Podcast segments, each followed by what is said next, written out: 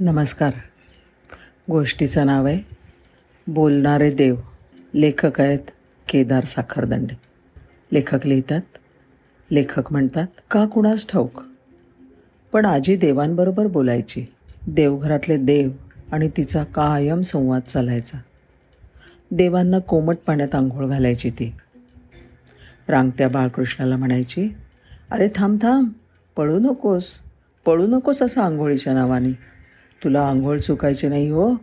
मी मेली म्हातारी कुठेपर्यंत येईल तुझ्या मागे असं तुला वाटेल? पण मी येईन हो पार गोकुळ मथुरेपर्यंत. पाणी ऊन ऊन आहे. थंड नाही बरं? गणेशाला आंघोळ घालताना म्हणायची आज गरम ना हो. तुझ्या कैलाशावर तुला काय थंड व्हायचं ते हो. पण इथे तुला गरम न्हावे लागेल हो माझ्याकडे. आणि सोंडेने माझ्या अंगावर पाणी नको ओढवस बघ. मला मेलीला भिजवून टाकू नकोस. आईबापाला तुझे नाव सांगेन बघ. खट्याळपणा केलास तर. आणि मौसूद पंचानी देवांना पुसून काढायची. खूप प्रेमाने. शक्य असतं तर तिने बाळकृष्णाला धूप घालून पंचांगे बांधून निजवलं असतं छानपैकी.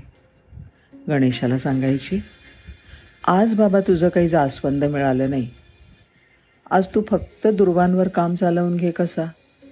उद्या तुझ्या आवडीचं फूल तुला देईन हो? लक्ष्मी सरस्वतीला कुंकू लावताना ती म्हणायची तुम्ही दोघी एकत्रित का नांदत नाही? जरा एकत्र जमवून घ्यावं माणसाने. हे माणसाने म्हटलं की मला खुदकन हसू यायचं. पण आजीचं लक्षच नसायचं. ती देवांशी बोलण्यातच गुंग असायची. शंकराच्या तसबिरीला विचारायची तिथे कैलासावर थंडी असते का रे फार?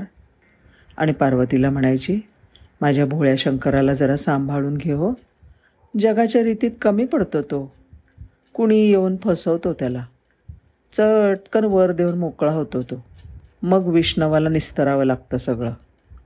आता तुमच्या प्रत्यक्ष दर्शनाला देहाचे सोने करून यावं म्हणते. आजीने असं म्हटलं की पटकन डोळ्यात पाणी दाटायचं गळ्याला नकोशी खरखर जाणवायची. आई तोपर्यंत नैवेद्य करून आणायची. देवाला नैवेद्य देताना आजी म्हणत असे भूक लागली ना रे तुम्हाला? जेव्हा आता पोटभर. चांगले संतुष्ट व्हा. आजीच्या ह्या जेव्हा आता पोटभरची सर प्राणाय स्वाहा अपानाय स्वाहाला यायचीच नाही बिलकुल.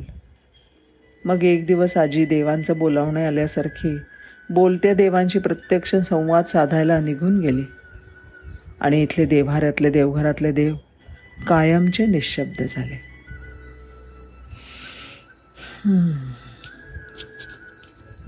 धन्यवाद.